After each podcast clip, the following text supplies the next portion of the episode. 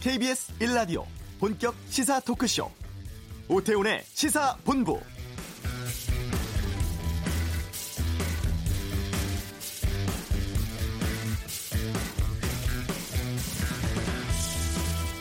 GP 가드 포스트는 주둔 군인들이 경계 근무를 서는 건물을 뜻합니다.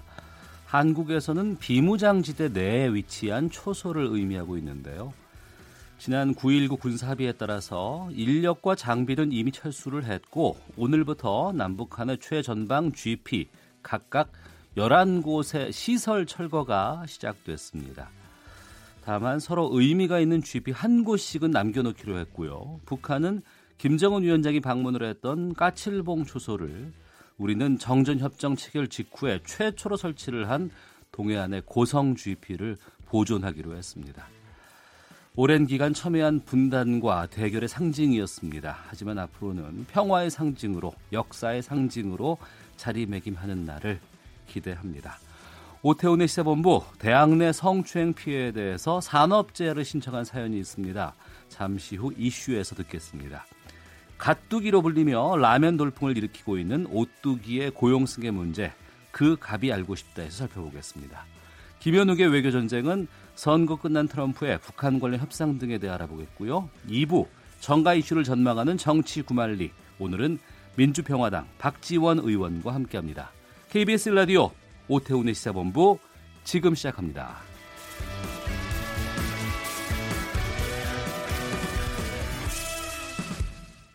네, 이 시각 가장 핫하고 중요한 뉴스를 정리합니다. 김기화 기자의 방금 뉴스. KBS 보도국 김기화 기자, 어서 오십시오. 안녕하세요. 문재인 정부 2기 경제팀의 수장 홍남기 경제부총리 후보자가 고용 상황을 엄중히 생각한다. 네. 어, 이 발표면은 뭐 추가 대책이 나오지 않을까 싶기도 하고요. 어떻습니까? 그렇습니다. 모레가 이 10월 고용 동향 발표하는 날이거든요. 네. 그에 앞서서 이제 기자들이 물어본 거예요. 어떻게 생각하냐 고용 상황에 대해서 그랬더니 어, 홍남기 경제부총리 겸 기획재정부 장관 후보자가 고용 상황 엄중히 생각한다. 아, 관심 있게 지켜보겠다라고 말을 한 겁니다. 오늘 이제 인사청문회 준비 사무소로 출근을 했는데 네. 여기에서 이 통계가 어떻게 나오냐에 따라서 이걸 보고 앞으로 경제가 나아갈 방향에 대한 굉장히 중요한 사안이다라고 말했습니다. 네. 어, 소득주도 성장이 대표적인 정책이었는데 네. 앞으로 방향은 어떻게 될까요? 네, 소득주도 성장, 또 최저임금 상승, 뭐 이런 게그 주요 이슈였는데요. 소득주도 성장에 대해서는 논쟁보다는 추진은 해 나가되 네. 의도치 않은 문제가 제기되면 조정 또는 보완할 수 있다 이렇게 얘기를 했고요. 예. 최저임금에 대해서는 이미 속도 조절이 된 상태다라고 답을 했습니다. 네. 숙명여고 문제 유출 의혹 경찰 수사 결과 발표했죠. 그렇습니다. 경찰이 숙명여고 전 교훈부장과 쌍둥이 자녀를 업무 방해 혐의로 검찰에 기소 의견으로 송치했습니다.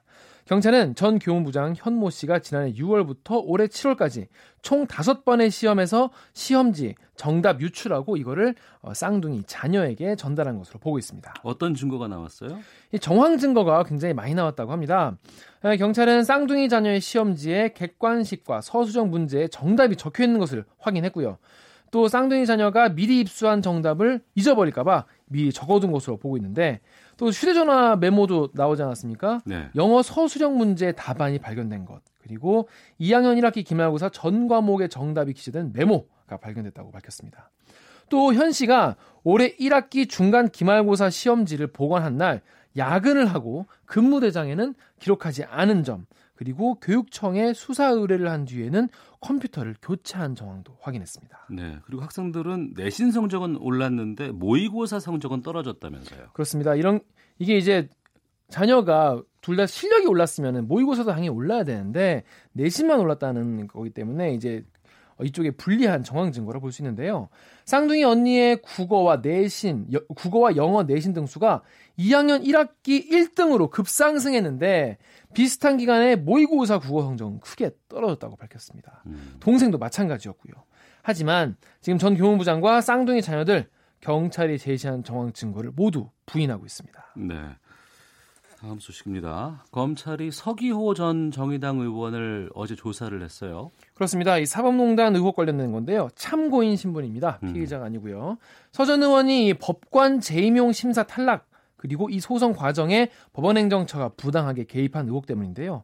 서 전 의원은 판사로 재직할 때 2012년 1월 페이스북에 이명박 전 대통령을 비하하는 표현을 올렸어요. 이것 때문에 논란이 됐는데 한 달 뒤에 갑자기 이 불량한 어, 근무평가 금평이 안 좋다 이런 이유로 법관 재임용에서 탈락했습니다. 네, 그러니까 페이스북에다가 대통령을 비하하는 표현 썼다고 재임용에 탈락시킨 게 아닌가 싶은데. 그렇죠. 이게 딱 그것 때문이다라고 적시하지 않았지만은 예. 그런 것 아니냐라는 건데 보통 이제 법관은 10년마다 재임용 심사를 받거든요. 네. 근데 여기서 뭐 큰 흠결이 없지 않은 이상 음. 탈락하는 경우가 거의 없다고 합니다. 그래서 같은 해 총선에서 정의당 비례대표로 당선된 서전 의원은 법원행정처장을 상대로 재임용 탈락 불복 소송을 냈는데 네. 지난해 3월에 최종 패소했습니다. 그런데 이 과정에서 법원행정처가 또 개입한 것으로 경찰은 보고 있는 겁니다. 네, 검찰은 이 서전 의원에게 재임용 당시 상황을 물어보고 제, 자료를 받았습니다. 검찰은 오는 15일에 어, 구속 기간이 끝나는 임종원 전 법원행정처 차장을 곧 구속 기소하고요. 앞으로 박병대 고영한 전 대법관도 소, 소환해서 조사한다는 방침입니다. 네. 자유한국당 전원책 어, 조강특위 위원 해촉한 것에 대해서 김병준 비대위원장이 입장 냈네요. 네, 오늘 와- 오전에 냈는데요. 어, 전원책 조강특위 해촉과 관련해서 조강특위 문제로 당과 국민에게 심려를 끼쳐드려 송구하다라고 말했습니다. 그래서 앞으로 마음을 다잡아서 남은 비대위 활동 기간 동안 내실 있는 결과를 가져오겠다라고 말했습니다. 네. 전원책 변호사는 별도의 기자회견 뭐 준비하고 있다면서요. 그렇습니다. 그래서 이거에 대해서 그럼 어떻게 대응할 거냐, 어떻게 생각하냐라고 이제 기자들이 물어보니까 당과 관계가 끊어진 자연인의 한 사람으로서 기자회견을 하겠다는 것에 대해서는 내가 할 말이 없다라고 얘기했어요. 그리고 조강위원회 이 후임 인선 대에서는 조강특위 외부 위원들의 의견이 되게 중요하다라면서 어, 조강 특위의 전례 없는 권한을 드리겠다는 것은 여전히 유효하다라면서 앞으로 좀 지켜봐야 한다라고 말했습니다. 네. 미중 무역 분쟁 심각해지고 있는 상황에서 중국의 소비 심리가 폭발적인 그런 수치가 나왔어요. 그렇습니다. 11월 11일 우리는 과자 먹는 날로 알고 있는데 네. 중국 같은 경우에는 이제 최대 할인 행사인 광군제가 끝나는 날이거든요. 음. 그래서 개막하자마자 매출액이 폭발적으로 올라갔습니다. 광군제가 시작된 지 1시간 47분 만에 천억 위안 판매가를 당- 달성했습니다. 그러니까 1시간 47분 만에 천억 위안인데 천억 위안이 얼마예요? 이게 중국 알리바바 그룹의 최대 행사인데 예. 여기에서 어, 판매된 것만 천억 위안 이게 우리나라 돈으로 16조 원이 넘습니다. 16조요? 그렇습니다. 어이구. 이 지난해에는 이 천억 위안 달성하는데 9시간 걸렸는데 네. 어제는 1시간 47분 만에 음. 올해는 다섯 배나 빠른 어, 속도였는데요. 이 광군제 매출이 올해가 지난해 28조 원보다 24%나 증가한 37조 7천억 원으로 최종 집계가 됐습니다.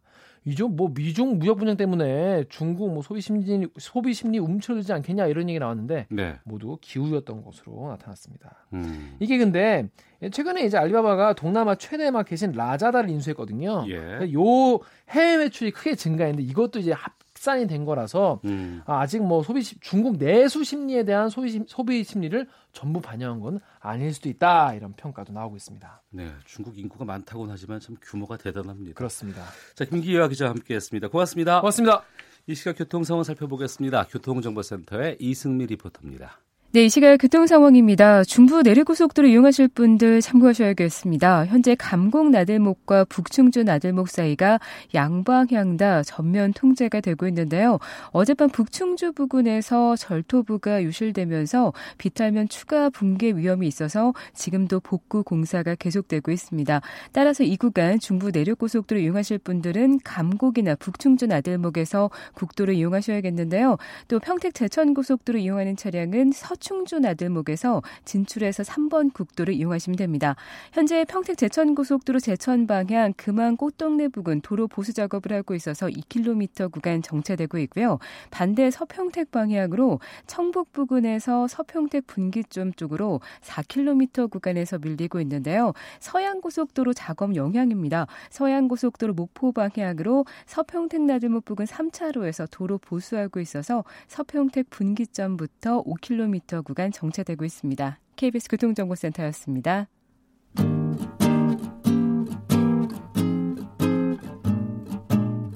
KBS 1라디오 오태훈의 시사본부 여러분의 참여로 더욱 풍성해집니다. 방송에 참여하고 싶으신 분은 문자 9730번으로 의견 보내주세요. 애플리케이션 콩과 마이케이는 무료입니다. 많은 참여 부탁드려요.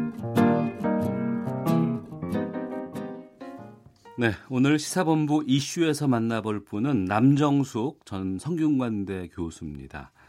지난 2014년 비전임 교수로 재직 중에 상급자로부터 성추행을 당했다고 폭로해서 학내 미투 운동에 합류를 했었죠. 지난주에 대학 내 성폭력을 산업재해로 인정해달라며 산재를 신청을 했습니다. 자세한 내용 들어보겠습니다. 어서 오십시오. 예, 안녕하세요. 예. 근로복지공단에 지난주에 산재 신청서 제출하셨다고 해서 저희가 모셨습니다. 네. 먼저 청취자분들께 발단이 된 사건부터 좀 간단히 좀 말씀해 주실 수 있으실까요? 힘드시겠지만. 네. 네. 예.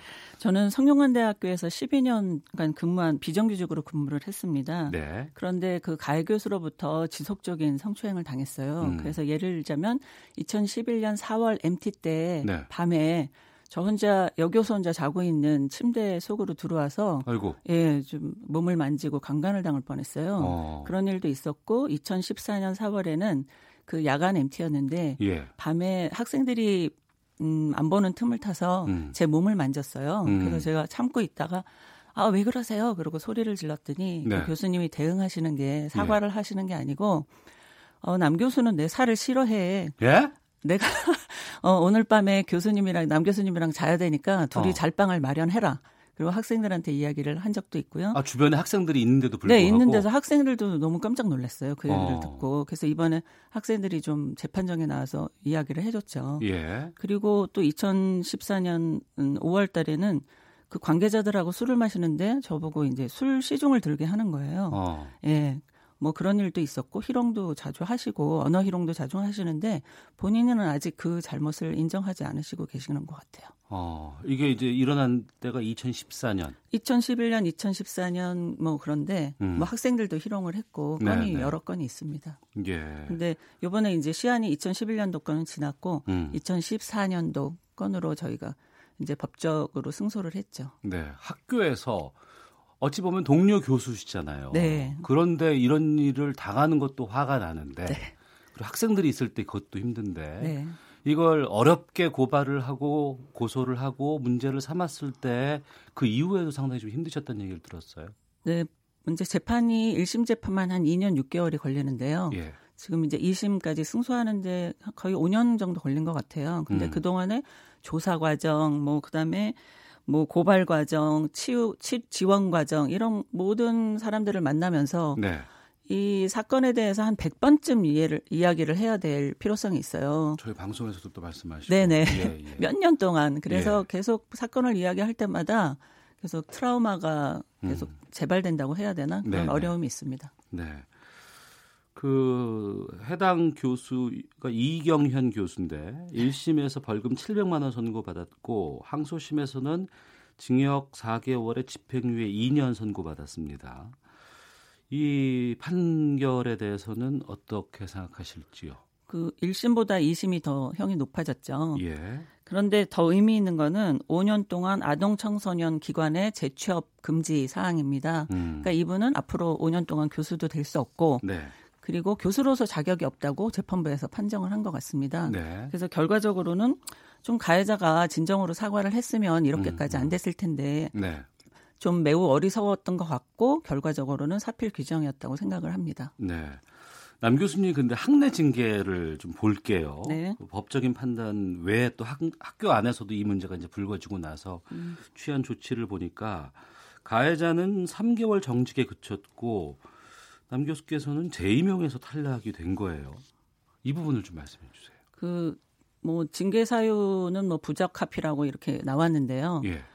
근데 사실 부적합할 이유가 하나도 없었거든요. 어. 그런데 그 전에 이제 징계위원회에서는 제가 이제 학교 명예를 훼손하고 예. 교수로서의 품위 위반이라고 말씀을 하셨어요. 어떤 점 때문에? 네, 그런데 저희가 생각하기로는 가해 교수가 성희롱을 간 가해 교수가 학교의 명예를 훼손하고 품위 유지를 한 거지. 그렇죠. 네, 그리고 비정상적으로 학교에서 좀 부당하게 좀 조사한 면이 있었어요. 음. 그래서 가해 교수하고 학교 측이 잘못인 거지. 뭐 그게 제가 이제 오히려 역, 네. 역 역으로 좀 잘못된 일이라고 제, 잘못된 판단이었다고 생각을 합니다. 음. 네. 그래서 저는 오늘이라도 잘못된 판단을 한 학교 측의 공식적인 사과가 있었으면 좋겠고요. 네. 저를 복직시키는 길만이 그동안의 잘못을 바로잡고 정직하고 공정한 대학이 될 것이라고 생각합니다. 네.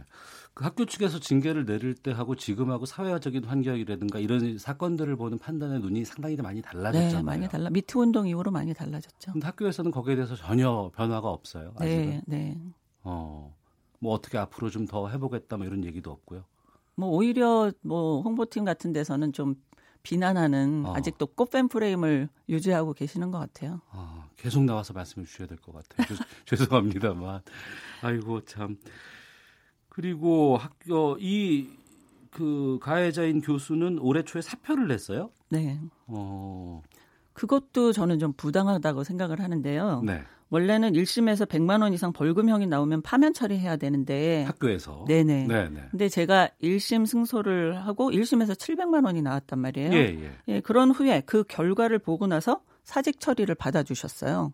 어. 네, 그래서 좀 부당하다고 생각을 합니다. 그게 안 되는 부분이 있을 수도 있지 예. 않을까 싶기도 그래서 한데. 뭐 그걸 항의를 하면 예. 일사부재리의 원칙이기 때문에 우리는 할 말 없다. 그렇게 음. 나오시는 거죠. 알겠습니다. 어렵사리 말씀해 주셔서 감사드리고요. 좀 본격적인 말씀을 좀 나눠보겠습니다. 저희 지금 대학 내 성폭력 사건에 대해서 처음으로 산업재해 신청을 한 남정숙 전 성균관대 교수와 함께 말씀 나누고 있는데요. 법원에서 이제 유죄로 인정한 사건에 대해서 산업재해를 이제 근로복지공단에 신청을 하신 거예요. 이 이유 좀 여쭙겠습니다. 권력형 성폭력이라 하면 쌍방향적인 게 아니라 일방향적으로 권력자에 의해서 벌어지는 사건이에요. 네. 그러니까 그 권력자를 제재할 수 있는 규제나 제도가 있었으면 아마 망설이든지 잘 못할 거예요. 음. 그런데 조직 내에 그거를 예방할 만한 조처가 없었다는 거죠. 아. 규정도 없었고. 예. 그래서 어 근로 시간 중에 일어난 일이고 그다음에 음. 성범죄에 대한 제대로 된 규정이나 처벌이 없었고 네. 어, 이런 것들에 대해서 조직과 국가 시스템이 잘못되었다고 생각을 하고 어. 그 책임은 조직과 국가가 책임져야 한다고 생각을 합니다. 네. 현재는 조직에서 벌어진 일임에도 불구하고 성범죄를 모두 개인에게 전가시키는 구조죠. 어. 네, 잘못되었다고 생각합니다. 예. 네. 그 산업재해라고 하면 업무 중에 내가 어떤 일을 당해서 네. 그 일로 뭐 다쳤다거나 뭐 여러 가지 문제가 생겼다거나 음. 이랬을 때 이제 국가로부터 그걸 인정받을 수 있는 하나 근로자의 노동자의 권한, 이잖아요 네. 어. 그러니까 그 동안에 어 근로복지공단에서 이런 그 산업재해를 이런 그 성추행이라든가 이런 부분들을 인정한 사례라든가 신청한 사례가 있었나요? 어떻습니까? 네, 사실 굉장히 약하지만 네.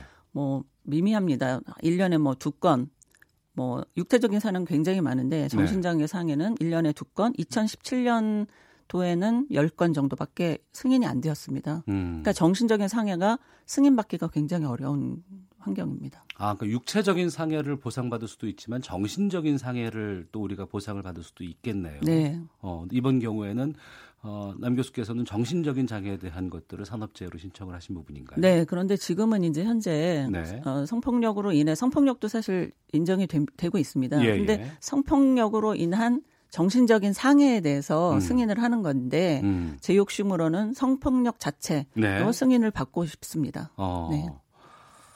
그 그동안에 그 우리나라에서 이런 그 근로복지공단에서 이렇게 그 산업재해를 인정받을 때 육체적인 상해와 정신적인 상해와 비교해 봤을 때는 이쪽이 또 훨씬 산재 신청을 인정하는 경우가 적었다면서요? 네. 어.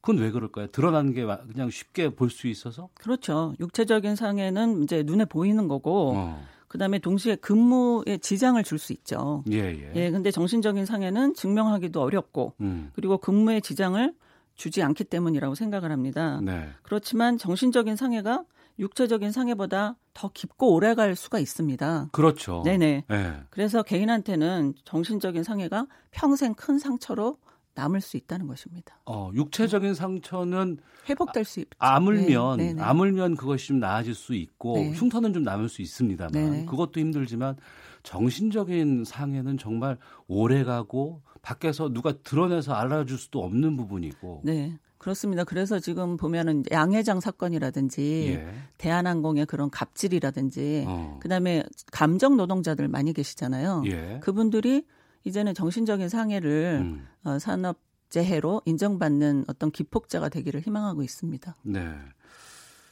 그 대학 교수의 신분으로 이런 일을 터무니없는 일을 당하셨어요. 네. 그렇다고 하면 앞서서도 학생들 보는 앞에서 이런 일이 있었다고 네네. 하는데 뭐 대학원생이라든가 조교, 강사, 연구원 더 열악한 어, 이런 분들에게도 좀 구조적으로 이런 것들이 좀 있, 있지 않을까라는 걱정이 되기도 하거든요. 네. 사실 제 저는 이제 그제 사건을 자, 뭐 참고만 있었으면 그냥 음. 정교수가 될 수 있었겠죠. 예, 예. 그런데 후배들하고 학생들에게 좀 더 진전된 사회를 어, 만들어주기 위해서 좀 제가 나섰다고 말씀드릴 수 있습니다. 음. 네.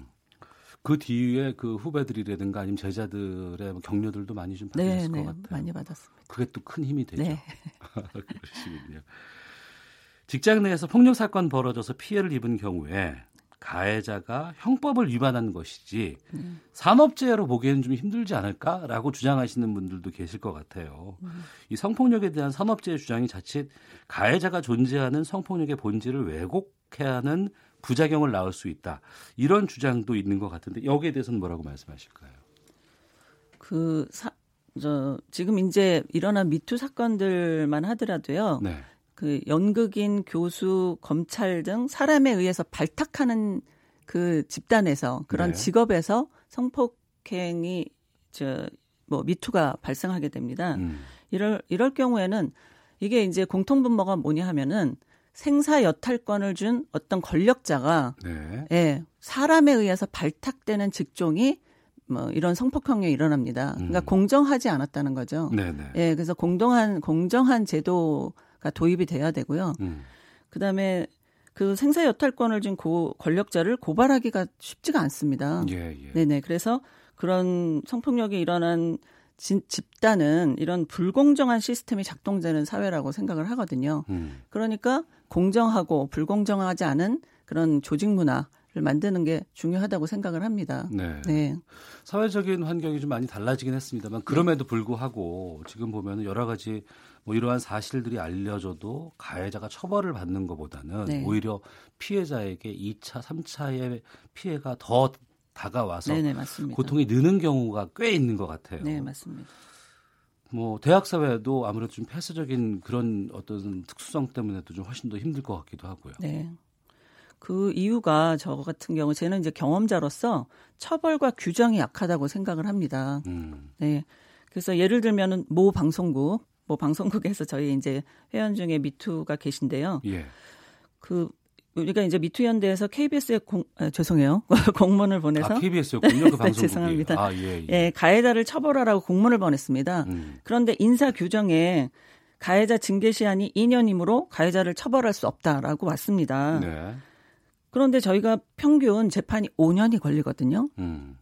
그런데 조직에서 대법원까지 결과가 나오면 결과가 나온 뒤에 처리를 하겠다 이렇게 네. 대답을 합니다. 보통 어. 공공기관에서는. 예, 예. 그런데 막상 대법원 결과가 나오면 징계 시한이 넘어서 징계를 할 수가 없습니다. 어. 이런 것들이 가해자 위주의 규정으로 돼 있기 때문에 많은 네. 기관들에서 그런 어려움이 있습니다.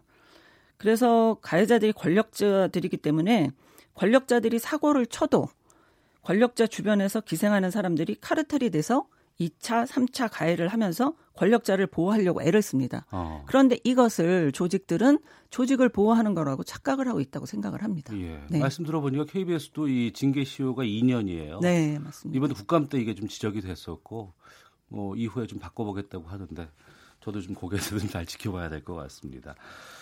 자, 어려운 싸움 하셨고 계속해서 이제 이런 노력들을 지금 진행 중에 있습니다. 최종 목표는 무엇으로 생각하고 계실지도 궁금하네요. 어, 이제 미투 운동 대한항공 양준호 회장 사건을 그 거기에서 보면은 공통 분모가 있는데요.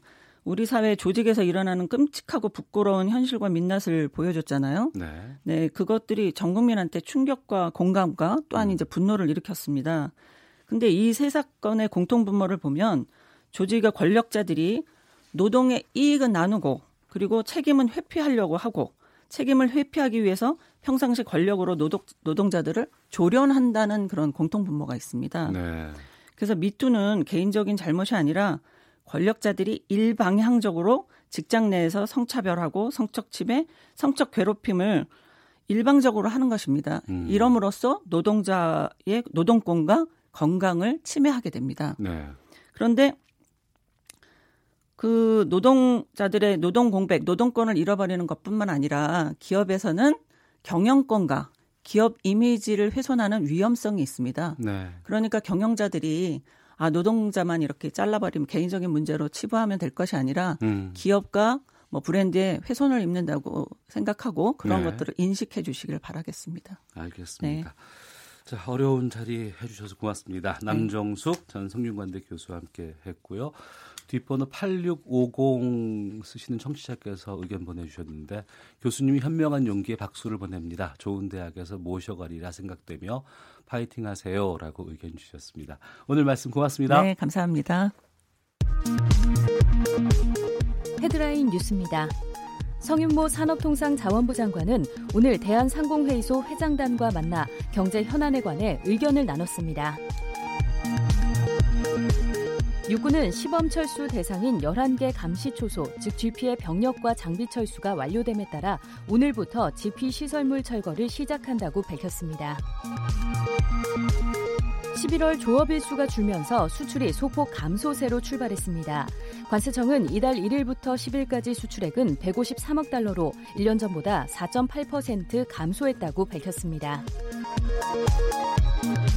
오는 15일 실시되는 2019학년도 대학 수학능력 시험장에는 스마트워치와 블루투스 이어폰, 전자담배 등 전자기기 반입이 금지됩니다. 또 4교시 탐구 영역 시험에서 해당 선택 과목 이외의 과목 시험지를 보는 경우 부정행위로 간주됩니다. 지금까지 라디오 정보센터 조진주였습니다.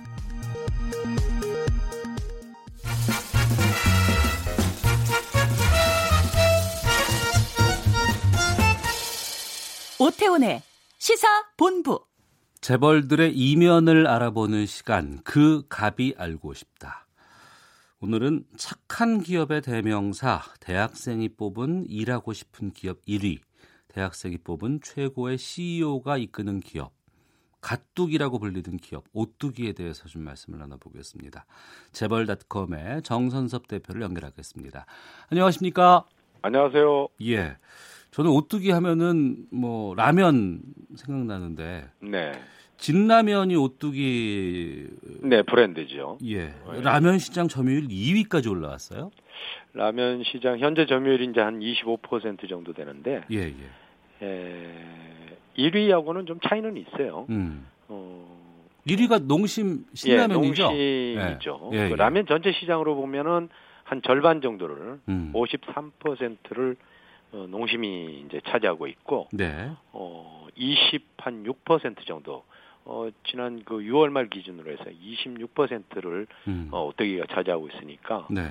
어, 사실상 뭐 양분하고 있다 이렇게 말할 수 있겠죠. 어. 오뚜기 라면이 상당히 후발 주자였는데 이렇게 1위 자리를 넘볼 수 있는 비결은 뭐라고 보세요? 어, 역시 그 아까 말씀하신 대로 어, 가뚝이라고 부를 정도로 네. 기업 이미지가 어, 좀 좋다는 점. 음. 어, 우리나라는 대개 뭐 방금 전에도 했습니다마는 기업의 그 오너의 잘못으로 인해서 네. 뭐 일탈 행위로 인해서 기업 이미지가 나빠지면서 어, 제품에 대한 구매력도 역시 상실되는 그런 결과가 오잖아요. 예. 그런데 이제 오뚜기는 우리나라에서 참 드물게 어. 에, 오너의 경영 철학이라든가 이런 것들이 사회적으로 상당히 이제 호응을 받으면서 예. 어, 제품에까지 연결되고 어. 또 이제 그 어떻게 해서 만드는 제품들이 대개 다 신뢰성이 높게 나와요. 예. 어, 소비자들의 신뢰죠, 이거는. 네네. 그 제품도 좀 다양하고 음. 종류도 많고 그리고 최근에는 이제 경, 건강 지향형, 그러니까 혼밥들이 많잖아요, 요즘은. 그렇죠. 예. 그걸 대, 저 그런 소비자들을 대상으로 해서 다양한 건강 지향형의 에, 각종 이제 그 식품들을 내놓으면서 음. 어, 아마 그 신뢰도가 높아서 주부들도 참기름은 뭐 오뚜기 거다. 뭐 이런 네. 얘기가 있어요. 어. 어, 그리고 카레나 케찹 시장은 이미 뭐 거의 한 90% 육박할 정도로 예. 어, 장악을 하고 있고. 그래서 아마 소비자 신뢰도가 굉장히 높은 것이 예, 이 같은 그, 그 시장 점유율이 다른 어떤 라면도 올라가는 그런 결과를 가져온 것 같아요. 그러니까 이 가뚝이라는 홍보를 회사가 한 게 아니고 소비자들이 이제 아름아름으로 이제 얘기를 해서 많이 화제가 되고. 네, 그렇죠. 가, 가시란 말이 뭐 G.O.D. 네. 신이란 얘기 아니에요. 네. 그 오뚜기라는 거기에 이제 접두사로 붙여가지고 음. 회사가 정말 좋다. 뭐 이런 어, 회사의 이미지에 대해서 어, 그렇게 붙여진 거죠. 네. 지난해 청와대 기업인 호프 미팅에도 이제 함영준 회장이 초대가 돼서 네. 어, 많이 좀 이슈가 되기도 했었는데 네네. 이 함형 함영준 회장은 어떤 인물이에요? 어, 원래 나이가 이제 60세죠. 어, 음. 1959년생인데 에, 그 2010년도죠. 네. 그때 이제 그 어, 재벌 2세로서 그러니까 음. 오뚜기 회장 그 선친인 함태호 회장이 이제 에, 물론 그 2016년에 타계했습니다마는 네. 건강이 안 좋으셔서 장남인 어, 함영준 회장한테 개연권을 사실상 2010년도부터 물려줬어요. 예. 근데 그 함태호 회장도 어 생전에 굉장히 그저 어, 선행도 많이 하고 음. 어또 기업의 어떤 그 어, 뭐라 그럴까, 경영에 있어서 굉장히 보수적 경영을 많이 했어요. 네. 이 아까 가뚜기 얘기하셨는데, 이 오뚜기가, 어, 가뚜기가 된 이유가 있어요. 예. 한네 가지 요인이 있는데요. 네. 우선 첫 번째는 비정규직이 없는 회사다 이런 얘기가 있어요. 물론 뭐 비정규직이 전혀 없는 것은 아니고 음. 전체 한 직원 3천 명 중에 1% 정도. 어. 이렇게 따지면 우리나라에 아마 상장 회사 기준으로 보아도 예. 어, 비정규직이 거의 없다고 말할 수 있어요. 어. 어, 대부분 뭐 그 식품 회사들이 이 비정규직이 좀 많은 편이죠. 음. 판매직이라든가 이런 거는 뭐 거의 비정규직인데 네. 어떻게는 비정규직이 없는 회사다. 음. 어, 그게 이제 첫 번째 이고. 예. 그다음에 두 번째는 어 아까 말씀드린 그 함태호 회장이 타계했을 때약 예. 3,500억 원대 정도의 주식을 함영준 회장이 이제 상속을 받았는데 네. 이 상속세가 이제 그 계산을 해보면은 1,500억 정도 되잖아요. 예, 예. 그거를 어, 한 푼도 깎지 않고, 뭐, 어. 깎, 깎는다는 말이 좀 우습습니다만은, 예, 예. 어, 어떤 그 꼼수를 부려서 다 줄이려고 하는데, 예, 예. 그것을 100% 상속세를 뭐, 5년 분할 납부입니다만은, 어. 그 내겠다, 낸 그런 그, 어, 기록이 있고요. 예. 어, 그 다음에 이제 소비자들한테 굉장히 인기가 좋은 이유는 2008년 이후에 라면 값을 단 한 번도 안 올렸어요. 어. 그동안에 라면 값이 아시다시피 굉장히 많이 올랐어요. 예, 예. 어, 야, 뭐, 소비자들 표현에 의하면 야금야금 올려가지고 음. 거의 한 40% 정도 올렸다 이런 얘기가 있는데 네. 한 번도 안 올렸다는 겁니다. 어. 어. 그거는 굉장히 소비자들한테 호응도가 높죠. 그리고 예. 대신 질은 좋아졌다는 거예요. 어. 맛도 있고. 어, 그 다음에 이제 이 기업의 에, 어떤 그 사회 공헌이라 그럴까요? 예. 뭐 심장병 어린이를 뭐 1992년부터 약 4천 명 정도를 매달 지원해 오는 음. 어떤 그런 그 선행이라든가 또 무슨 어 그 재단을 세워 가지고 어 장학금을 가난한 사람들한테 예, 많이 주고 있는 어떤 그런 것 때문에 기업의 경영 방식과 또 기업의 사회 이익의 사회화는 음. 이런 두 가지 측면에서 어, 가뚜기가 된 거예요. 이런 이, 큰 기업들이 이렇게 인정받기가 참 쉽지 않고 의아하기도 그렇죠. 한데. 예. 지난번 국감에서도 내부 거래 의혹으로도 좀 풀려나간 적도 있었죠. 어, 이거는 이제 그 해석하기에 따라서 좀 음, 여러 가지 시각으로 볼 수 있는데요. 예. 우리나라의 식품 회사들이 음. 대부분 수직 계열화된 사업 구조를 갖고 있어요. 네. 어, 그게 무슨 말인가 하면 예를 들면 라면을 하나 만들려고 하면 밀가루를 어디서 공급해 와야 될 거 아닙니까? 그렇겠죠. 그럼 네. 밀가루를 수입하는 업체를 세운다는 거예요. 음. 왜 그런가 하면 이제 다른 데서 밀가루를 뭐 전문 업체도 있습니다만 거기서 사다 보면은 자칫하면은 제때 공급을 못 받게 될 수도 있단 말이에요. 아. 그러다 보니까 어 뭐 수프 회사를 만든다든가, 네. 아 밀가루 뭐 공급업체를 만든다든가 이런 계열사들을 많이 만들어요. 음. 여, 그 오뚜기도 보면은 계열사가 전체 한 23개 중에서 국내에 있는 거는 뭐 한 어, 17개 정도 됩니다만은 네. 이 계열사들이 대부분 재료를 공급하거나 유통하거나 하는 그런 회사들이에요. 어. 그러다 보면 어쩔 수 없이 음. 이, 이, 뭐 계열사에서 물건을 사다 보니 그게 내부 거래가 되는 거예요. 네. 내부 거래 상태를 보면 음. 작년에 아마 90% 넘게 이렇게 나올 거예요. 네. 어 그래서 좀 어 뭐 다른 어떤 시각으로 보면 좀 뭐 수직 계열화된 구조 때문이다 이렇게 말할 수도 있고 음. 또 어떤 측면에서는 어 내부 거래다 이렇게 그 안 좋게 볼 수도 있는 구조죠. 네. 예. 그 오뚜기의 지배 구조 상태는 어떻습니까? 어, 말씀드린 대로 이제 총 그 23개 계열사가 있는데 예. 예, 그 중에 6개는 해외 계열사입니다. 음. 그리고 국내에 이제 17개가 있는데 에, 모기업인 오뚜기가 이제 지배 구조의 최그 상단에 있고요. 예. 모기업이죠. 이게 이제 지주회사격이죠.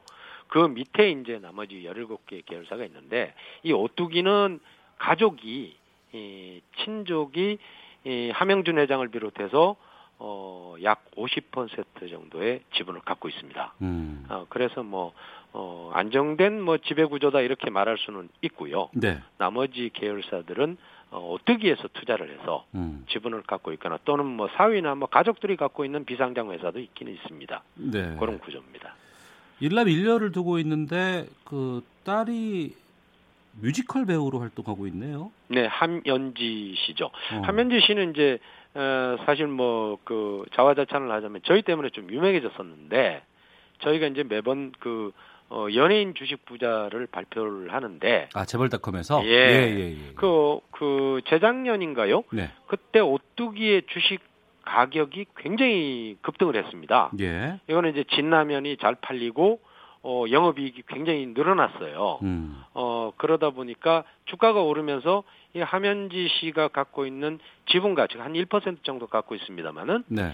이 지분 가치가 300억 대를 넘은 거예요. 어, 어 그래서 저희 그, 이, 그 하면지 씨의 현재 하는 일은 뮤지컬 배우입니다. 예. 그래서 이제 연예인 주식 부자 리스트에 올랐어요. 음. 그래서 발, 뭐 저희가 공개를 하는데 거기에 명단에 들어 있었는데 네. 에, 언론이나 뭐 세간의 관심이 집중됐어요. 음. 이 함연지가 누구냐. 예, 예, 예. 어, 그렇게 따져 보니까 이제 함, 함영준 회장의 외동딸인 거예요. 음. 어, 그래서 아, 오뚜기라는 회사도 어, 주목을 받게 됐고, 네. 어, 이 함연지 씨가 굉장히 이제 주목을 받았죠. 음. 그리고 한 2년 전에 그 결혼을 했어요. 예. 어, 그런데 에, 그 결혼한 그 남편이 최근에 예, 홍콩에서 이제 일을 하다가 시간이 다 돼서 예, 예, 여기서 마무리할 거 예. 해야 될 것 같고요. 네네. 이 우리 기업이 뭐 여러 기업들이 있습니다. 뭐 오뚜기가 뭐 다음 세대에도 좀 착한 기업의 이미지를 이어갈 수 있을지 좀 지켜보도록 해야 될 것 같습니다. 재벌닷컴의 정선섭 대표 함께했습니다. 오늘 말씀 고맙습니다. 네, 고맙습니다. 예,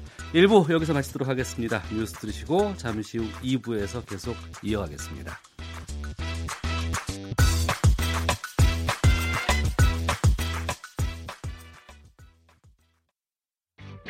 야, 아 왜? 점심시간에 뭐하냐? 자야지. 야, 그러지 말고 이거 한번 들어봐. 아 뭔데? 지금 당장 라디오를 켜봐. 나른한 오후 깨울 시사 토크쇼. 모두가 즐길 수 있고 함께하는 시간. 유쾌하고도 신나는 시사 토크쇼. 오태훈의 시사본부. 네 시사본부 2부 시작하겠습니다 트럼프 대통령이 대북 압박 때마다 내세웠던 마이크 펜스 부통령을 재등장시켰습니다. 그리고 한 말은 동맹국들이 대북 제재를 계속 유지할 것을 요구하고 있다. CNN 보도에 따르면 북한이 미국의 제재 완화 거부에 정말 화가 많이 나 있다고 하는데요. 오늘 외교 전쟁에서 이러한 것들 좀 전반적으로 살펴보겠습니다. 국립외교원 김현욱 교수 연결하겠습니다. 나와 계시죠? 네, 네, 안녕하세요. 예. 그 전에 먼저 중간 선거 결과 정리해 보도록 하겠습니다. 예상하셨던 대로 나왔죠? 예, 뭐 상원은 공화당이 수성을 하고 하원을 민주당이 이제 뺏어갔습니다. 그래서 어, 지금 뭐 이전에 했던 펠로시 의원이 이제 하원 의장을 다시 그, 할 것 같은데 벌써부터 트럼프 대통령에 대해서 공세를 상당히 좀 강하게 밀어붙이겠다 이러한 결의가 상당히 강해 보입니다. 그래서 어. 아마도 글쎄요, 뭐 하원에서 주로 할 수 있는 일이 예산 관련된 문제 그리고 뭐 관련 인사들을 소환을 해서 청문회를 하는 것들, 뭐 탄핵을 소추하는 권한, 뭐 이런 것들이 있는데, 네.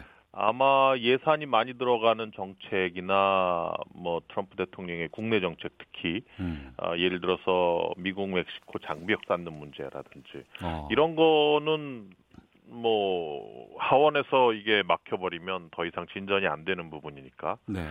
그런 쪽으로 아마 트럼프 대통령에 대한 그 좀 압박을 강화하지 않을까 싶고 음. 또 하나는 그 뭐 확정되기도 전에 네. 하원에서 이제 그 민주당이 다수당이다라는 것이 뭐 뭐 물론 물론 과반은 뭐 넘겠다라는 예측이 있었지만 음. 과반이 확정이 되지도 되기도 전에 민주당 쪽에서는 그 트럼프 대통령의 러시아 미대선 개입 문제에 네. 대해서 확실히 수사를 하겠다 밝히기 시작을 했어요. 음. 어, 이제 세션스 법무장관을 트럼프 대통령이 바로 경질을 했습니다. 예. 왜냐하면 뮬러 특검의 수사에 대해서 방치를 했거든요. 세션스 음. 법무장관이. 어 그래서 이제 휘테커 법무장관 대행을 임명을 했는데 이 사람은 이제 뮬러 특검이 이 문제를 수사를 했을 때 어, 뮬러 특검을 상당히 비난을 했던 트럼프가 정말 원하는 그러한 행동을 했었던 사람입니다. 네. 당시 이제 뮬러 특검의 비서실장이었는데 음. 그래서 아마 이 부분이 벌써 그 논란의 핵심에 쓰기 시작을 했고 네. 민주당에서는 휘테커 대행은 부적합한 인물이다라고 음. 벌써부터 이제 비난을 하기 시작을 해서 어, 내년 1월 1일부터 새로운 그 의회가 시작이 되는데 그 전부터 벌써부터 이제 정치적 공세가 시작이 되고 있습니다. 네. 중간 선거 이후에 미국 사회가 계속 양쪽으로 갈라져 있다라는 것을 확인시켜 준 선거였다 이런 평가들 많이 나오고 있어요. 네, 네. 어. 뭐 일부 민주당 쪽에서는 뭐 탄핵 카드 만지작거리고 있는 하원 의원도 있다면서요. 예, 그게 벌써 얘기가 나왔던 거고 뮬러 특검이 수사에 어느 정도 진전을 보이면은 분명히 탄핵 소추를 하기 시작을 할 겁니다. 음. 그게 하원에서 절반만 그 표결이 되면은 가능한 문제니까. 네. 근데 이제 물론 이제 상원에서 3분의 2가 필요하기 때문에 지금 보면 그 법률 절차적으로는 어려운 문제처럼 보이는데 네. 문제는 이제 미국 국민들의 민심이죠. 음. 하원 의원들이 이렇게 자꾸 자극을 주기 시작을 해서 국민들이 움직이기 시작을 하면 트럼프 대통령도 정치적으로 상당히 힘들기 때문에 음. 그래서 이제 휘테커 대행을 임명을 해서 뮬러 특검의 조사를 어 상당히 이제 내부적으로 권력에 의해서 상당히 계속 방해를 하려고 하는 어, 그러한 이제 그 수를 계속 쓰고 있는 거죠 트럼프 대통령. 네. 우리가 관심 있게 보는 것은 중간 선거 끝나고 이제 펜스 부통령이 상당히 좀 강경한 발언들을 좀 하고 있다는 점인데요. 이건 어떻게 보세요? 어, 예측돼 왔던 문제라고 보여집니다. 지금 음. 미국은 그 아쉬울 게 없거든요. 대북 정책에 있어서. 네. 어, 북한에 대해서 제재를 확실하게 하고 있고 또 중국과 러시아가 북한과 밀수를 통해서 제재의 구멍을 만드는 것 같으니까 러시아와 중국에게 확실하게 경고를 했단 말이에요. 음. 그리고 중국에게는 무역 전쟁을 통해서 제재에 대한 구멍을 만드는 것에 대해서 또 한 번 경고를 했고 그래서 지금 제재가 상대적으로 빈틈없이 구멍 없이 잘 진행이 되고 있어요. 어. 그러면 시간은 미국 편이죠. 아쉬운 건 북한이죠. 예. 협상의 진전이 없어도 제재가 있기 때문에 북한은 시간이 흐르면 흐를수록 경제적으로 어려움을 겪을 어. 수밖에 없고. 그래서 빨리 북한에게 미국이 원하는 수준의 비핵화의 절차를 밟으라. 안 네. 그러면 계속 이 제재를 뭐 겪어야 된다 어. 하는 그러한 정책적인 그 방향성을 확실하게 한 것 같아요. 그래서 어, 워싱턴 포스트 이제 펜스 부통령이 그런 그 인도 태평양 동맹 국가들이 대북 제재에 나서야 된다 음. 하면서 음. 확실하게 미국의 대북 정책이 이런 쪽으로 갈 거다라는 거를 이제 전 세계에 알리기 시작을 하고 있는 거라고 보여집니다. 시간이 미국 편이고 그럼 북한이 초조하게 될 수밖에 없는 상황인데 네. 이번 고위급 회담 무산된 것도 북한 쪽이 요구해서라는 의견들이 상당히 많이 지금 보도로 나오고 있거든요. 네. 북한 쪽에서 이 앞으로 북미 고위급 회담은 어떻게 진행할 것으로 보이세요? 글쎄 뭐 북한이 어떤 묘수를 가지고 트럼프 대통령과 그 협상을 할지 한번 두고 봐야 될 문제라고 보여지는데 네. 어, 지금 상태에서는 계속 그 불만을 표시를 하고 있어요. 예. 뭐 미국과 북한의 입장 차가 워낙 워낙 크니까 미국은 뭐 실질적인 비핵화 없이 제재 어, 처리할 수 없다 계속 하겠다 그런 음. 입장이고 북한 입장에서도 제재를 해제를 해야 관계 신뢰가 생기고 그래야 비핵화가 가능하지 않느냐 이런 입장을 계속 펴고 있는데 네. 뭐 어쨌든 지금 상황을 보면 트럼프의 덫에 북한이 걸려들었다. 아이고. 지금 양측 다 이 판을 깨고 싶어 하지는 않아요. 특히 예, 북한 예, 예. 입장에서는 판을 어. 깨버리면 뭐 다시 맥시멈 프레셔, 최고 최대한의 압박, 예. 또 코피 작전이라고 작년에 불렸던 음. 군사 작전, 미국의 군사 작전까지 북한은 또 테이블에 오를 수 있는 그러한 상황을 어, 감내해야 되기 때문에 네. 판이 깨지고 싶지는 않지만 북한 입장에선 음. 또 그렇다고 해서 진전이 없는 이 판 속에 가만히 자기 고집을 부리고 있을 수도 없는 노릇이에요. 제재 때문에. 그렇죠. 네. 근데 그러면 결국은 먼저 비핵화를 해야 되는 것밖에 없는데 어. 김정은 위원장 입장에서는 이게 참 하고 싶지 않은 그러한 정책적인 그 옵션인 거죠. 예. 그래서 계속해서 뭐 다시 병진 노선으로 돌아간다. 뭐 북한에 대해서 미국에 대해서 계속 그런 불만을 표시를 하고 있고 또 한국에 대해서 계속 그 제재를 어떻게 해서 그 위반하면서 남북 간의 어떤 경제 협력을 좀 진행을 하자 이러한 입장을 계속 보이고 있는데 음. 지금 트럼프가 워낙에 미국이 회복된 힘을 바탕으로 해서 트럼프 대통령이 뭐 중국, 한국, 러시아 할 것 없이 다 대북 제재를 준수해야 한다는 그러한 입장을 명확하게 전달을 했고 예. 그렇기 때문에 지금 뭐 김정은 위원장은 트럼프의 덫에 걸려들었다 저는 음. 이렇게 봅니다. 그러면 중간 선거 전부터 미국은 이런 그 상황으로 갈 거라고 예상을 하셨던 거예요? 아니면 중간 선거 끝나고 나니까 아유 상황이 괜찮으니까 뭐 굳이 뭐 우리가 더 나서서 할 필요는 없지 않을까라고 판단을 한 걸까요? 아, 지금 미국 입장에서요? 예, 예.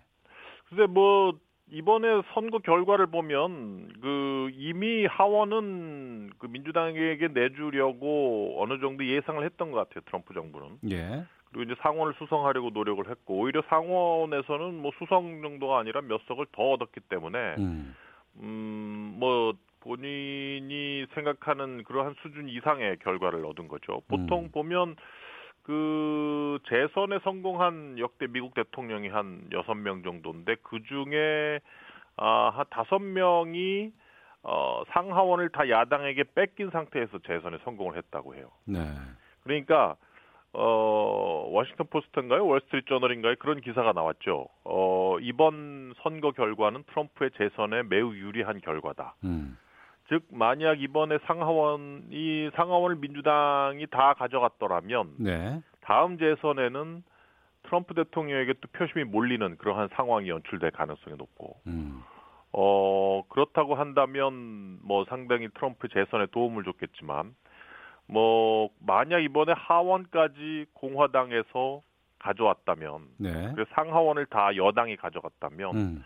다음번에 재선에 트럼프의 재선은 상당히 힘들어질 수 있다. 이러한 분석을 내놨어요. 오히려 더 그렇죠. 예. 왜냐하면 그 미국 국민들도 음. 뭐 우리하고 좀 정치적인 현상이 좀 비슷한 것 같아요. 만약 대통령의 어, 여당 대통령당 즉 여당이 어 만약 그 있는 상태에서 선거를 하게 되면 야당에게 좀 표를 몰아주는 어. 미국도 그런 현상이 있습니다. 그래서 균형과 견제 심리가 예, 있군요. 한번 이제 그 표심이 이제 왔다 갔다 하는 그러한 현상이 있는 건데 음. 그래서 이번에 하원을 내주면서 어 완전히 내주지도 않고 어 그러면서 그 트럼프 친 트럼프 표를 어느 정도 상원을 통해서 좀 결집을 시켰고 네. 그래서 민주당의 공세를 좀 막을 수 있는 결과와 함께 아, 다시 한번 그 재선 때 자기 트럼프 친 트럼프 표를 결집할 수 있는 그러한 가능성을 만들었다 이런 얘기가 나오고 있어요. 그래서 음. 뭐 아마 이러한 결과는 트럼프 대통령에게 좀 더 자신감을 불러 넣지 않았겠느냐. 네.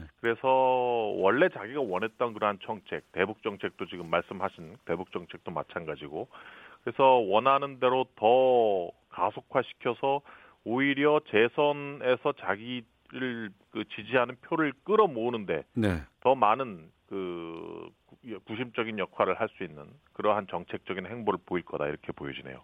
얄미울 정도로 트럼프 대통령이 자기 위주의 분위기를 잘 만들고 있지 않나라는 좀 생각이 드는데 예.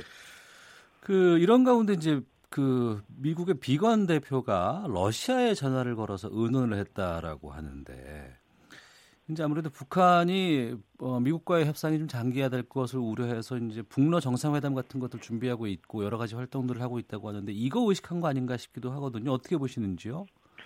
예, 뭐 맞습니다. 지금 입장에서는 그 중국하고도 대북 제재 관련해서 같은 목소리를 내도록 유도를 하고 있고, 네.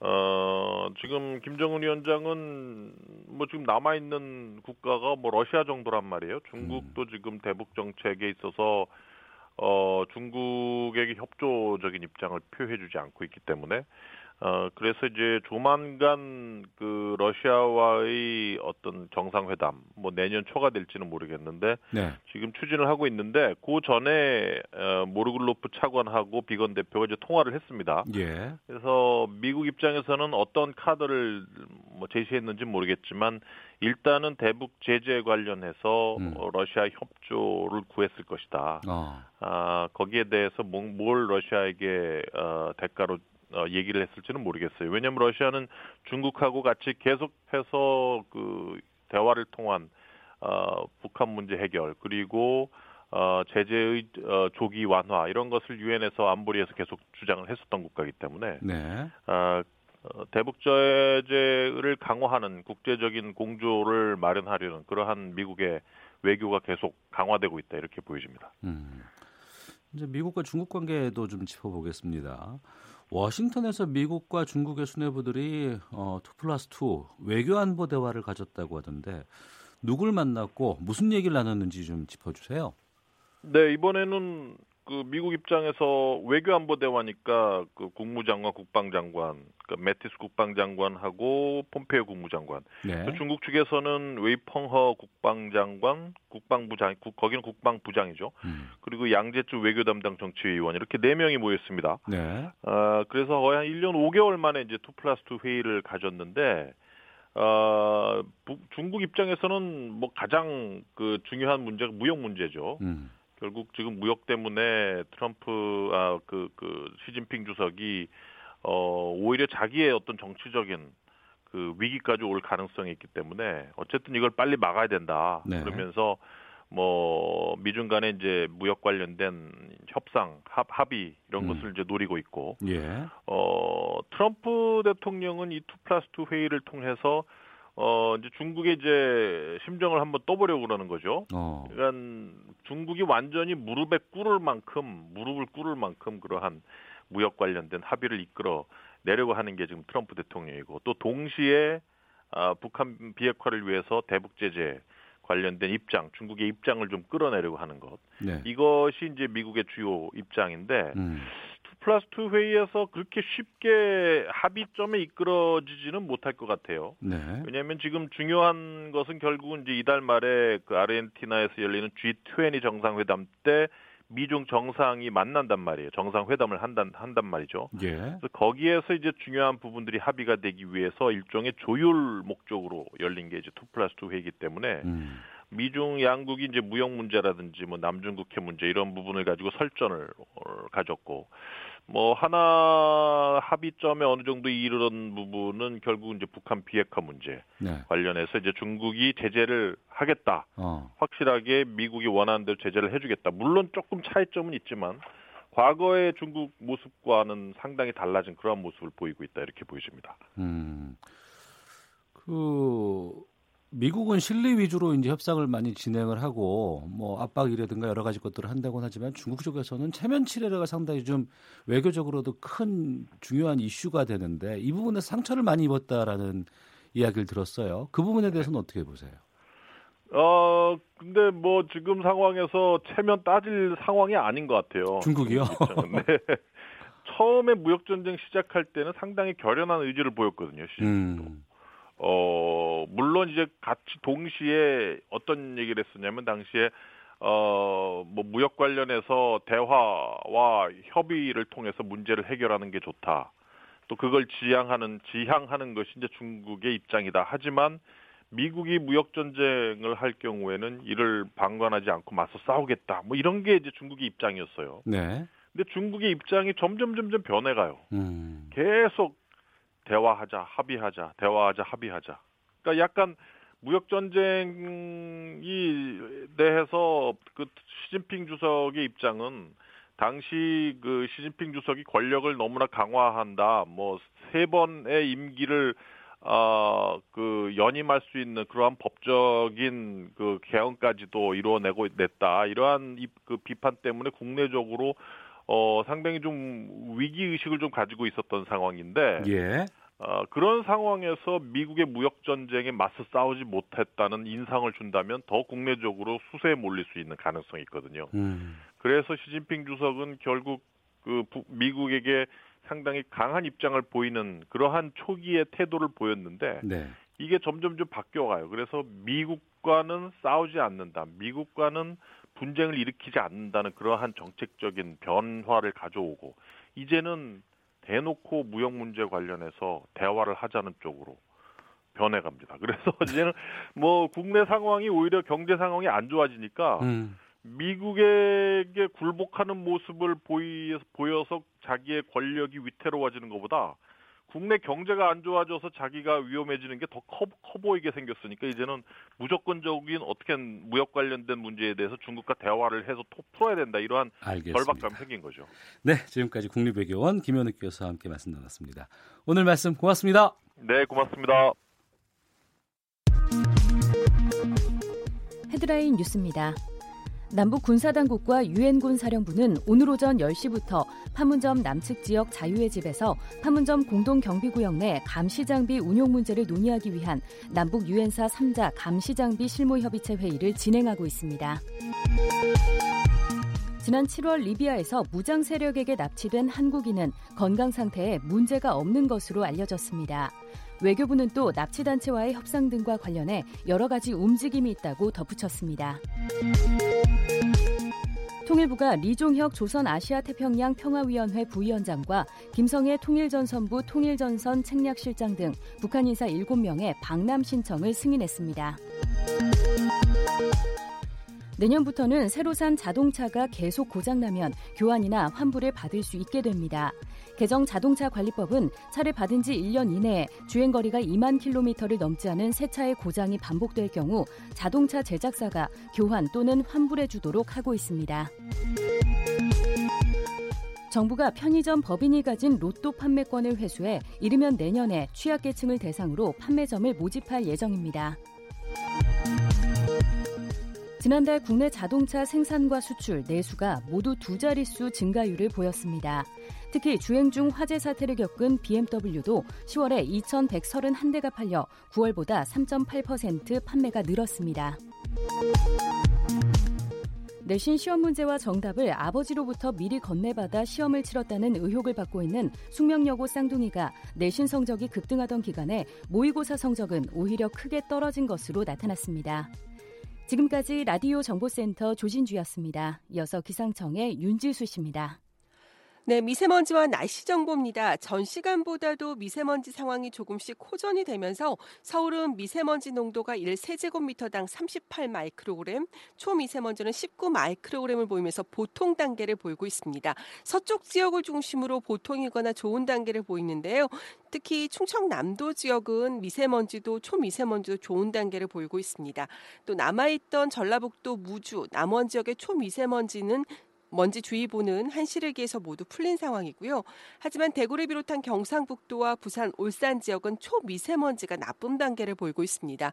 오늘은 이렇게 남부 일부 지역에 미세먼지 농도가 다소 높게 나타날 수 있겠고 내일은 다시 서쪽 지역으로 미세먼지가 중국 쪽에서 날아들면서 경기 남부 지역, 충청남도, 전라북도 지역은 나쁨 단계 예상되고 있습니다.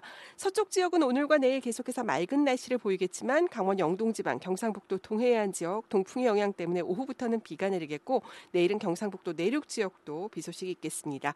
오늘 낮 최고 기온은 서울 강릉 13도를 비롯해 세종 대전 14도, 광주 15도, 부산은 18도로 서쪽 지역은 어제보다 높고 동쪽 지역은 어제보다 낮은 기온이 예상됩니다.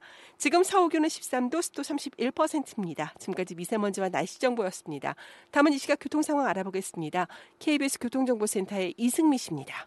네, 시각 교통 상황입니다. 중부 내륙고속도로 통제 계속되고 있습니다. 북충주 부근 비탈면 복구 공사로 감곡나들목과 북충주 나들목 사이가 양방향 다 전면 통제가 되고 있는데요. 이 구간 이용하실 분들 감곡이나 북충주 나들목에서 국도로 우회를 하셔야겠습니다. 서양고속도로 목포 쪽으로 서평택 부근 3차로 막고 도로 포장 작업을 하고 있습니다. 서평택 분기점 부근부터 5km가 밀리고 있고요. 이 영향으로 평택 제천고속도로도 밀리고 있는데요. 서평택 방향이고요. 청북 부근부터 서평택 분기점 쪽으로 4km 구간 정체되고 있습니다. 반대 제천 쪽으로는 금안 꽃동네 부근에서 작업을 하고 있습니다. 2km 구간 여파 계속되고 있고요. 천안 논산 고속도로 차량 터널 부근 양방향 2km 구간 여기도 작업 여파를 받고 있습니다. KBS 교통정보센터였습니다.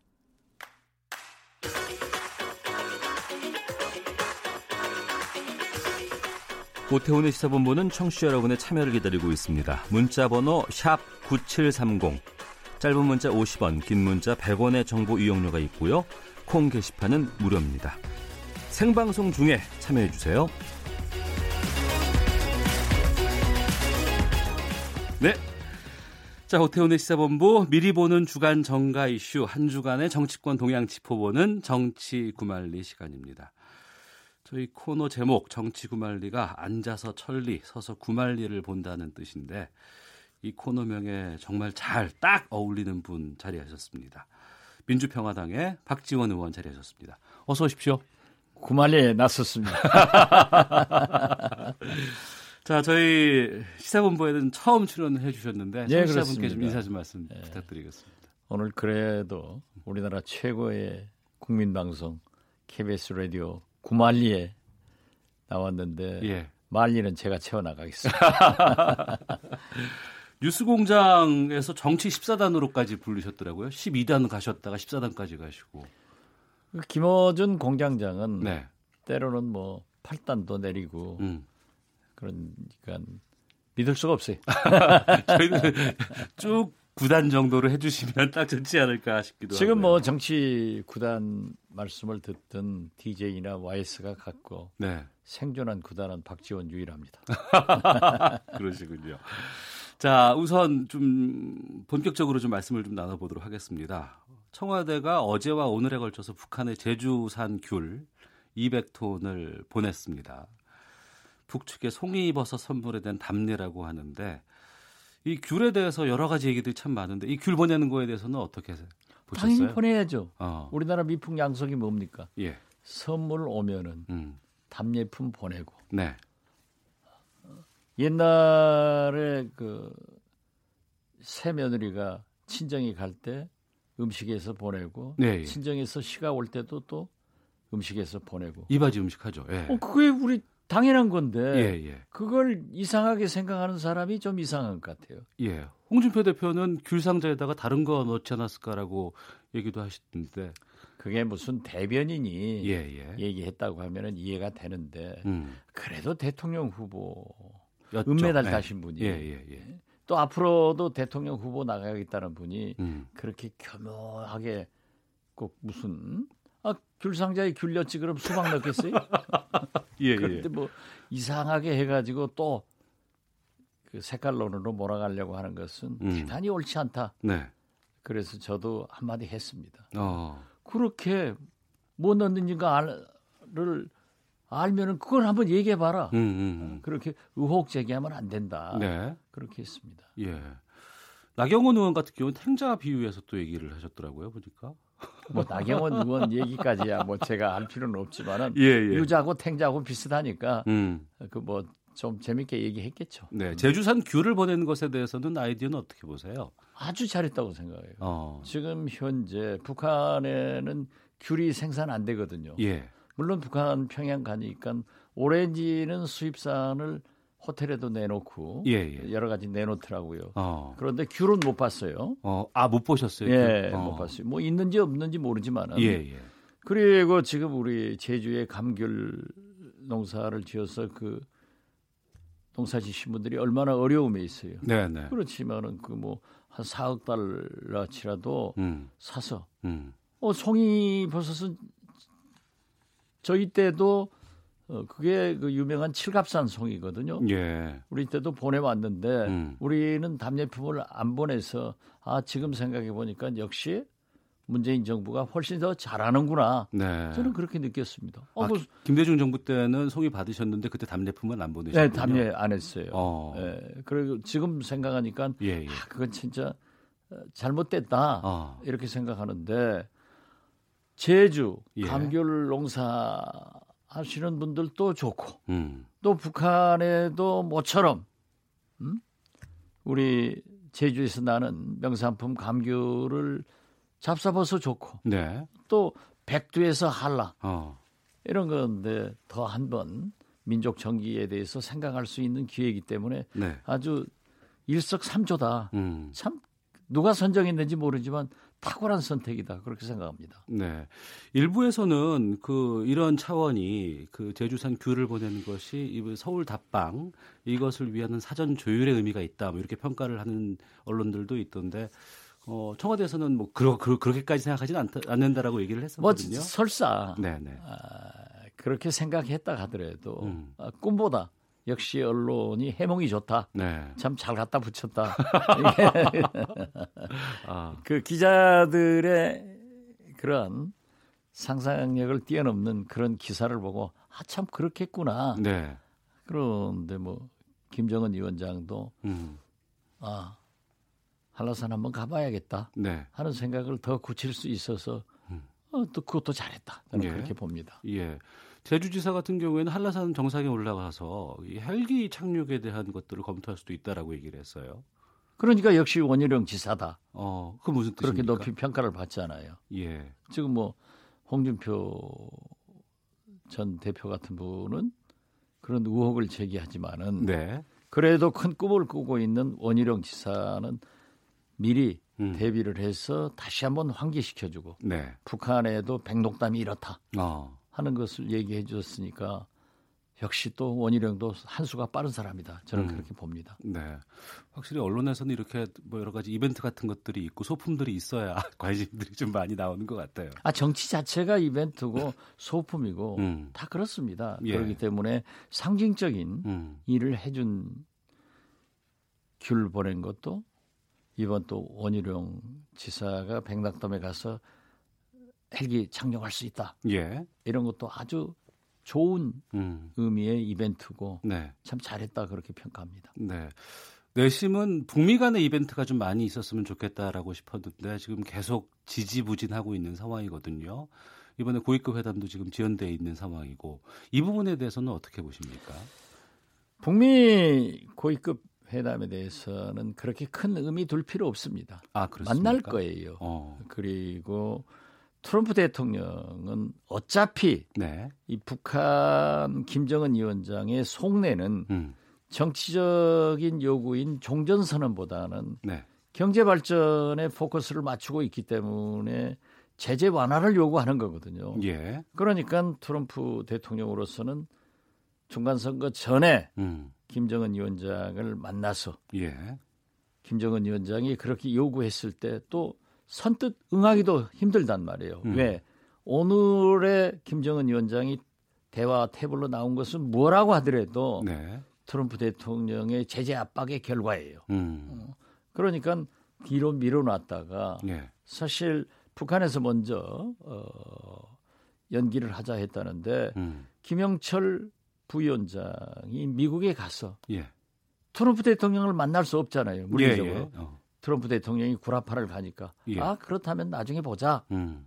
했으니까 저는 큰 염려는 없는데 네. 단 예, 예. 지금 요즘 뭐 펜스 부통령이 한방 공격하고 네네네. 네, 네. 또 북한에서도 막 이 우리 민족끼리 등 외곽 단체들이 공격하잖아요. 예, 예. 이건 뭐 일종의 삿바 싸움인데 예. 결국 북한의 비핵화는 당장에는 안 됩니다. 어. 그래서 김정은 위원장이 처음에 제시한 대로 어, 단계적, 네. 동시적. 어. 그리고 이걸 수용했으니까 트럼프 대통령도 지금 진전되고 있는 거 아니에요. 음. 그래서 이 트럼프 세기의 승부사인 트럼프 대통령은 이번 중간 선거도 사실상 승리했거든요. 예. 그렇게 비판하는 뉴욕 타임스에서도 음. 트럼프 재선 가도에 파란불이 켜졌다. 예, 예 맞습니다. 그러니까 예, 예. 2년간 음. 이걸 잘 조정해 가면서 해낼 거예요. 음. 비핵화는 해내는데 네. 지금 당장에는 한번 붙어서 더 제재를 강화한다. 예. 자기 존재를 나타낼 거고 어. 또 북한으로서는 사실 굉장히 남는 장사한 거예요. 아 북한이요? 예, 뭐한 어. 8개월 거의 1년을 했지만은 그 사이 음. 중국과 러시아로부터도 많은 경제 지원을 현재 받는 길을 터놓고 받고 있잖아요. 예. 그렇기 때문에 저는 음. 앞으로 트럼프 대통령이 민주당과 미국 민주당과 차별할 수 있는 것은 김정은 위원장을 사랑하고 네. 비핵화를 한다. 어. 이거예요. 어. 어, 클린턴도 오바마도 힐러리도 못했는데 예. 당신들 민주당 못했는데 나는 한다 어. 하는 것을 배우기 때 보여주기 때문에 저는 2년간 트럼프 대선과도 일정에 예. 잘 맞춰가지고 조정해서 결과적으로는 비핵화가 될 것이다 음. 이렇게 봅니다. 그래서 그 일정에 사파 싸움이지 네. 예, 다른 것으로 볼 필요는 없다. 저는 음. 그렇게 생각합니다. 그럼 북한 쪽도 그런 그 2년이라는 시간 동안 좀 기다리거나 초조해하진 않아도 될까요? 굉장히 초조하겠죠. 예. 왜냐하면은 김정은 집권 7년간 경제가 좋아진 게 사실이고 어. 또 북한 경제가 매년 1, 2% 성장을 했는데 네. 작년에 트럼프 대통령의 유엔 안보리의 이 제재 압박으로 인해서 3.5% 마이너스 성장을 했거든요. 아 북한이요? 예. 어. 그러니까 지금 어렵죠. 예. 어려우니까 김정은 위원장은 시진핑, 어. 푸틴 네. 이두 국가로부터 지원의 길도 받아냈지만 음. 어뭐 제일 중요한 것은 경제 제재 완화예요. 경제 발전. 음. 그러니까 거기도 어렵지만은 네. 그러나 희망을 가지고 해 나갈 겁니다. 음. 팬층이 엄청 두터우신 것 같아요. 6616 님께서 정치의 달인 박지원 의원님 반갑습니다. 1908님 박지원 의원님 응원합니다 하고 하트를 지금 8개를 보내주셨고요. 8204님 평소 존경하는 정치인 중 1인이십니다. 북한 문제 잘 풀렸으면 하는 바람입니다. 라고 의견 보내주고 계십니다. 민주평화당의 박지원 의원과 함께 정치 구말리 이어가도록 하겠습니다. 문재인 정부 출범 1년 반 만에 경제 투톱 교체를 했습니다. 어, 홍남기 국무조정실장을 경제부총리로 또 정책실장으로는 김수현 사회수석을 임명을 했는데요. 이번 교체 어떻게 보셨어요? 저는 이 김현장 네. 이두 분을 교체하려고 했으면 좀 일찍 하든지. 음. 지금은 예산 국회예요. 그렇죠. 네. 네. 그런데 기재부 장관이고 지금. 네. 네. 그 예산을 총괄하는 경제부총리를 지금 교체한 것은 좀 혼선을 오게 했다. 네. 그래서 제가 볼 때는 이 대통령의 임기는 형식적으로 5년이지만 음. 실질적으로는 제 경험에 의하면 2년 정도 되더라고요. 아 그래요? 예. 네. 어. 그때부터 3년도 아니고. 아, 이 그때부터 보면요. 네. 레임덕이 와요. 예. 그래서 레임덕은 세월이지. 음. 그리고 측근들로부터 옵니다. 네. 그래서 대통령은 측근이 원수고 재벌은 핏줄이 원수인 거예요. 음. 재벌도 자기 형제 간에 예, 예, 싸우잖아요. 예, 예, 그런데 어차피 문재인 대통령께서는 지금 현재 1년 반, 2년을 넘어가면서 상당한 인적 개편을 저는 예산 통과 후에 음. 12월 혹은 1월 초에 해주는 것이 적기라고 생각합니다. 네. 네 그러면은 그때 음. 과감한 개편을 함께 했으면 좋은데 네. 이번에 마치 지난번 통계청장 음. 어? 바꾸고 2, 3주 있다가 차관 인사하니까 오해만 불 이렇게 했단 말이에요. 예, 예. 그래서 나는 과연 또 음. 소득주도 성장 뭐 이런 걸 바꾸지도 않는데 네, 네. 왜 구태여 예산만 혼선하게 했는가? 음. 난 타이밍은 잘못 잡았다. 어. 그렇게 생각합니다. 예. 저희 그 고정 코너 중에 정두원 의원이 이제 얘기를 하던 부분이 있어요. 금요일 날 뭐라고 얘기를 했냐면 그러니까 자유한국당에서 계속해서 그 현 경제부총리와 정책실장에 대해서 계속 얘기를 하고 수를 돌려가면서 이렇게 했던 그런 공격들이 오기를 부추기는 그러한 공격이었고 이번 인사는 오기 인사를 유발했다 이렇게 평가를 했거든요. 글쎄요, 뭐 자유한국당은 저희들도 야당 했으니까 야당은 일단 공격하죠. 예, 예. 그렇지만은 대통령이 음. 거기에 뭐 오기로 대응했다. 네. 이것은 저는 아니라고 생각합니다. 어. 에, 그래서 어떻게 됐든 음. 에, 김동연, 장하성 음. 이두 분이 계속 충돌을 하고 예. 지금 현재 경제가 좋다 나쁘다의 또 해법도 음. 엇갈리기 때문에 대통령으로서는 결단을 했겠지만은 네. 그런다고 하면은 장하성 정책실장만 바꾸고 어.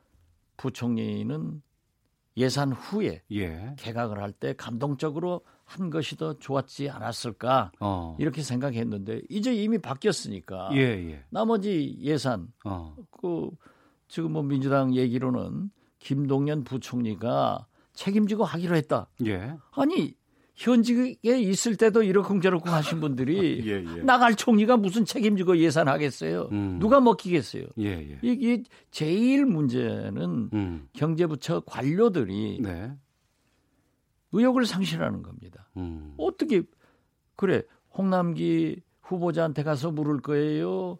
나갈 김동연 부총리한테 물을 거예요. 어. 그래서 저는 이건 조금 잘못했다. 예. 예 이렇게 생각합니다. 음. 경제부총리 내정자 홍남기 내정자의 청문회 절차는 어떻게? 뭐 국회에서 할 거니까. 예. 아, 그런데 저는 홍남기 내정자는 몰라요. 음. 모르는데 즉 경력을 보면은 네. 육군 대령에서 바로 참모총장 된 것 같아요. 어, 네, 사실 너무 급격하게. 아, 그렇죠. 예, 예. 어, 경제부처에 어떤 장관을 하시면서 뭐 한다든지 하면 모르는데 음. 물론 국무조정실장도 장관급이지만은 네. 뭐 너무 빨리 가버린 거 아니에요? 음. 음. 알겠습니다. 어, 당내 문제도 좀 여쭙게요. 우리 당이요? 예. 그건 묻지 마세요. 아, 저, 죄송합니다. 이용주 의원이 음주운전에 이어서 이제 당 징계위 참석 대신에 다른 행보를 보였습니다. 어, 음주운전을 한 이용주 의원이 당 징계위 참석 대신 윤창호법 당사자 윤 씨의 빈소를 찾았는데 시간 끌기 꼼수 아니냐는 지적이 나옵니다. 어떻게 보실지? 그렇지는 않을 겁니다. 아, 그래요? 어, 저하고도 많이 얘기를 했고 음. 어, 사실 오늘 아침에도 우리 전남 의원들하고 제가 초찬을 초청해서 의견을 나눴습니다. 예. 어, 처음부터 본인이 굉장히 잘못됐다는 것을 뼈저리게 느끼고 음. 어떤 결단을 하려고 했어요. 아, 예. 예, 그렇지만은 지금 잘 아시다시피 우리 민주평화당이 원내 교섭단체도 구성하지 못하고 있는데 음. 지금 비례대표까지 해서 17분이었는데 네네. 이상돈 의원이 지금 사실상 안 나온단 말이에요. 음. 16.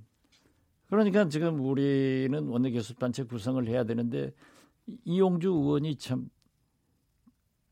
금같이 중요한 존재예요. 예, 예, 예. 그러니까 어. 그 어떤 조치를 해야 되는데 예. 아, 지금 국민 정서가 예, 예. 정치인은 음. 우리는 학자도 네. 무슨 뭐 사상가도 아닙니다. 음. 언론인도 아니에요. 네. 그렇기 때문에 국민의 생각이 중요한데 지금 국민 정서가 음. 윤창호법 예. 지금 음주운전은 용서를 못 하고 있단 말이에요. 음. 그러면 국회의원이 그걸 했다 네. 하는 것에 대해서는 저부터 음. 다시 한번 사과드리고 네. 어, 반성을 합니다. 네. 그래서 이용주 의원도 그렇게 결코 무슨 꼼수를 쓰기 위해서가 아니라 음. 국민이 생각하는 그러한 정도의 뭐가 있을 거예요. 아. 충분히 반성하고 있습니다. 예. 의원직 사퇴 정도의 강수 같은 건 안 나온다는 의미예요. 어떡하면은 예, 의원직 예. 사퇴하는데 예, 예, 이 의원직을 사퇴하면은 자기 선거구에서 음. 그 여러 가지 문제가 생깁니다. 네. 아, 그렇기 때문에 너무 쉽게 음. 의원직을 사퇴하는 것도 또 국민에 대한 도리가 아니기 때문에 어떤 적절한 모양새를 갖추어서 책임을 질 겁니다. 또 알겠습니다. 책임을 져야 되고 그런 국회의원이 바로 이용주 의원입니다. 네. 마지막으로 자유한국당 얘기 잠깐 좀 여쭙겠습니다. 그건 좋습니다. 예. 흥미롭게 보이는 것 같기도 하고요. 전원책 위원 이제 해촉했어요. 그리고 이제 김병준 비대위원장은 뭐 본인이 뭐 잘못을 했다 뭐 이렇게 얘기도 하고 14일 날 또 전원책 변호사 같은 경우에는 또 본인만의 기자회견을 열겠다고 하고 이 지금 재영당의 상황은 어떻게 보세요? 처음부터 잘못 간 거예요. 처음부터. 예. 어. 저는 전원책 그 조광택 의원 예. 변호사하고 비록 이념은 다르지만은 음. 서로 이해하고 아주 좋은 관계입니다. 네. 제가 가지 말라고 그랬어요. 음. 가려면은 비대위원장으로 가든지 아. 조광특 의원이 음. 전권을 가지고 간다. 네. 이건 정당 정치를 안 해본 사람이기 때문에 믿고 속아서 간 거예요. 음. 그래서 자기는 쉽게 말해서 면장이 네. 호적계 서기를 뽑아서 너는 호적 일만 해라. 네네네. 네, 네. 하는데 뭐 전당대회를 이르르니 뭐 어? 박근혜 태극기 부대를 데려오느니 어쩌느냐 하니까 이게 음. 문제가 되는 거예요. 예. 그리고 아무리 조광특에서 결정하더라도 최종 결정권자는 비대위원장인 음. 사실상 당 대표인 김병준 위원장한테 있는 거예요. 예, 예. 이걸 자기한테 몽땅 다 준 것으로 착각하고 하니 음. 역시 그렇게 그 뉴스 평론도 잘하고 변호사고 똑똑한 사람도 네. 정치는 1급도 안 되는구나 그렇게 알았습니다. 그 결국엔 거죠. 김병준 비대위원장도 그렇고 전원책 위원도 그렇고 두 분 다 현직 정치 경험은 없잖아요. 없죠. 그러니까 아. 김병준 비대위원장이 갔을 때도 저는 예. 저분이 레토릭이 굉장히 좋다. 예. 어떻게 됐든 먹히건 안 먹히건 뭐 국가주의다 뭐다 막 던졌잖아요. 예, 예. 그러니까 받았는데 어. 시대 정신을 잘 알아야 돼요.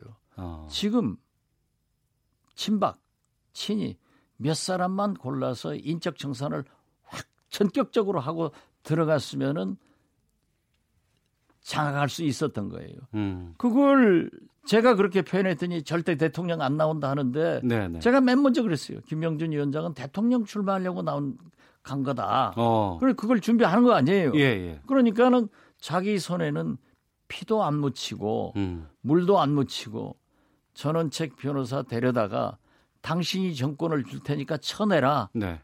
그런데 또 전원책 변호사는 시대 정신에 어긋나게 태극기 부대 박근혜 뭐 옹호 이러고 또 안 하고 있으니까 충돌할 수밖에 없었던 거죠. 어. 그렇지만은 전권을 가진 사람은 김병준 비대위원장이니까 전원책 변호사는 희생당하는 거죠. 예. 이용당한 거죠. 하지만 또 그런 한편에서는 또 그 정권을 갖고 있는 김병준 비대위원장도 이번 상황 때문에 내상을 좀 상당히 많이 엄청난 리더십을 또 어, 잃어버린 거고 개혁의 음. 후퇴를 국민적 기대를 처음부터 잘못했지만은 완전히 버린 거죠. 알겠습니다. 아주 잘 됐어요 우리로서는. 정치군 말일을 계속 좀 멀리 보고 싶은데 시간이 벌써 다 됐어요. 지금 거의 뭐 25분 이상을 말씀을 하다 보니까 훅 갔습니다. 아, 여기 뉴스 공장에서 들을 수도 없고 이거 참 답답합니다. 아니, 알겠습니다. 뭐 우리 오태훈 선생께서 원체 진행을 잘하니까 오늘 처음 방송에 하지만은 저도 잘 나오네요. 예, 탁월한 식견이십니다. 아, 예, 감사합니다. 예, 지금까지 민주평화당 박지원 의원과 함께했습니다. 오늘 말씀 고맙습니다. 예, 감사합니다.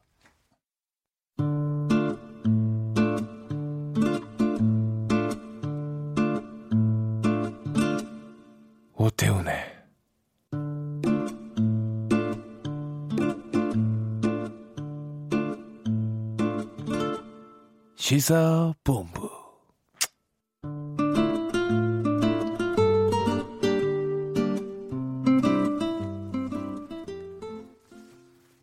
자, 권영주의 차차차 오토타임즈 권영주 기자와 함께 하겠습니다. 안녕하십니까? 네, 안녕하세요. 시간이 많이 없어졌어요. 죄송합니다. 제가 어, 짧고 명확하게 어, 설명해 드리겠습니다. 예. 정부가 클린 디젤 정책의 공식 폐기를 선언을 했습니다. 예, 예. 이제 배경은 미세먼지 때문이 아닐까 싶은데 또 안에는 좀 복잡한 상황이 좀 있다고 하는데 먼저 어떤 것을 보고 포기했다고 하시는 거죠? 그러니까 저공해 경유차 지금까지 환경 개선 부담금 면제를 해준다든가 네.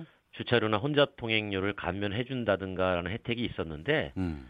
어, 이거 없애겠다는 얘기입니다. 예. 어, 이 다시 말해서 지금까지 경유차가 클린 디젤로 우리는 여기 왔는데 음. 이제 정부가 공식적으로 클린 디젤이 아니라 미세먼지 많이 내뿜는 차로 바꾸겠다. 네.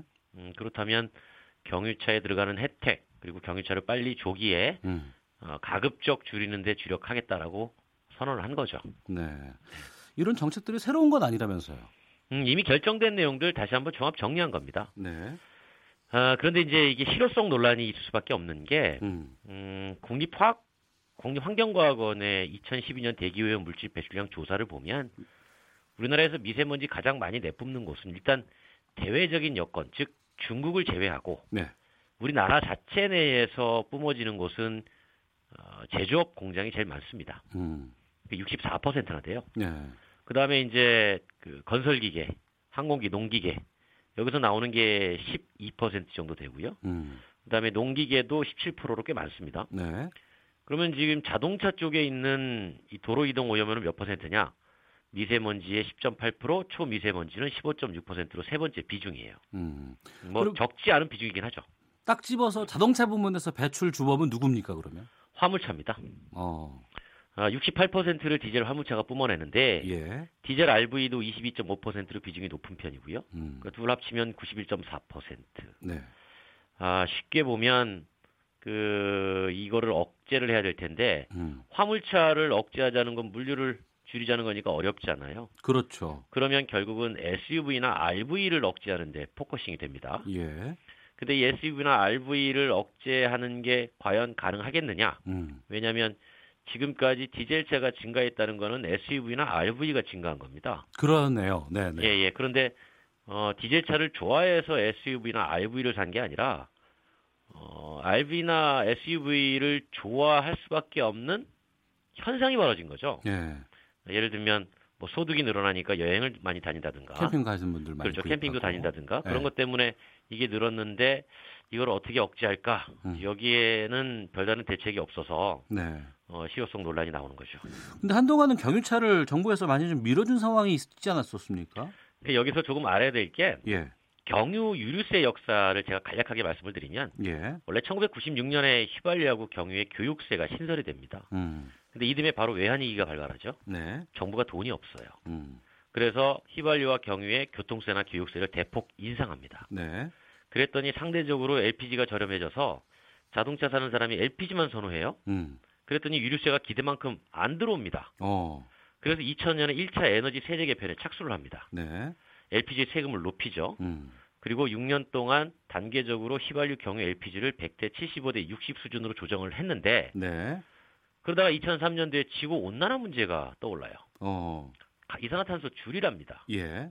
그래서 한국도 이산화탄소 배출이 적은 디젤차 판매를 허용을 한 겁니다. 이산화탄소 때문에. 그렇죠. 근데 이때 세단형 디젤 승용차 판매가 허용이 된 거고. 예. 이미 뭐 SUV나 RV는 이미 디젤이었으니까요. 음. 어, 그랬더니 환경부가 그렇게 되면 어쨌든 디젤이 늘어나니까 경유 가격을 높입시다. 음. 주장해서 경유 가격을 높이게 됩니다. 네. 그러니까 이 상황에서 탄소 배출을 줄여야 했던 만큼 저공해 디젤차가 환경 개선 부담금 면제되면서 장려가 됐던 거고요. 음. 그리고 이때 경유가가 오르니까 화물업계가 반발해서 네. 지금 유가 보조금을 지급하게 된 겁니다. 어. 그러니까 다시 이제 억제로 돌아선 상황인데 네. 이산화탄소 배출이 많았다는 이유 때문입니까? 그건 아니고 디젤 게이트 시작되면서 각 나라의 관심이 지구 전체는 잘 모르겠고 어. 아, 미세먼지 국가적인 관심이니까 미세먼지로 초점이 옮겨간 겁니다. 어. 이산화탄소 배출의 지구 온난화는 지구 전체의 문제이고 예. 미세먼지는 각국적인 문제니까. 국가의 문제이니까 어. 자동차 배출가스 관심의 대상이 지역적으로 논의되기 시작한 거죠. 예. 그래서 다시 규제 쪽으로 가닥을 잡은 겁니다. 음. 그래서 정부에 내놓은 대책도 크게 보면 10년 넘은 노후차 폐차하고 LPG로 바꾸면 지원금 줄게. 그리고 또 뭐 LPG 어, 디젤 차가 오래된 거를 빨리 폐차하면 보조금 줄게. 음, 그다음에 어, 디젤에 줬던 환경개선 부담금 면제 폐지했으니까 아, 빨리 다른 차로 바꾸세요라고 하는 쪽에 초점이 맞춰져 있는 거죠. 네. 근데 이제 이 정부 정책의 실효성에 대해서 구입한 사람들에 대해서는 좀 아쉬움이 많아요. 그렇죠. 왜냐하면 10년 전에는 정부가 장려해가지고 구매를 했는데 음. 이제 와가지고 뭐 불과 2, 3년 전까지만 해도 장려를 했다가 이제 와서 억제를 한다고 하니 네. 그때 차 산 사람은 대체 내가 무슨 죄냐. 음. 그리고 디젤차 타시는 분들의 항변이 뭐냐면 아니 이미 환경을 개선하는 부담금을 물고 있지 않느냐. 음. 어, 그래서 그 비용을 내고 있는데도 어, 이렇게 억제한다는 거는 나는 참 억울하다라고 생각을 할 수밖에 없는 상황이니까 네. 사실 정책의 일관성이라는 게 음. 얼마나 중요한지 보여주는 그런 사례가 되고 있는 거죠. 네. 네. 어떻게 가야 할까요? 30초 내로 짧게 좀 말씀 부탁드리겠습니다. 아, 기본적으로 경유 자동차보다는 다른 차 쪽에 인센티브를 주는 쪽으로 바꿔서 네. 어, 수요를 유도하는 게 가장 좋은 방법이 될 겁니다. 왜냐하면 경유세를 높이는 것 자체는 여러 가지 물가에 영향을 주기 때문에 어, 자연스럽게 수요를 이동시키는 방법, 이제 그 방법을 우리가 많이 찾아내야 되겠죠. 네, 알겠습니다. 지금까지 오토타임즈의 권영주 기자였습니다. 말씀 고맙습니다. 감사합니다. 네. 오태훈의 시사본부 월요일 순서 마치도록 하겠습니다. 저는 내일 오후 12시 10분에 다시 인사드리겠습니다. 시사본부의 오태훈이었습니다. 안녕히 계십시오.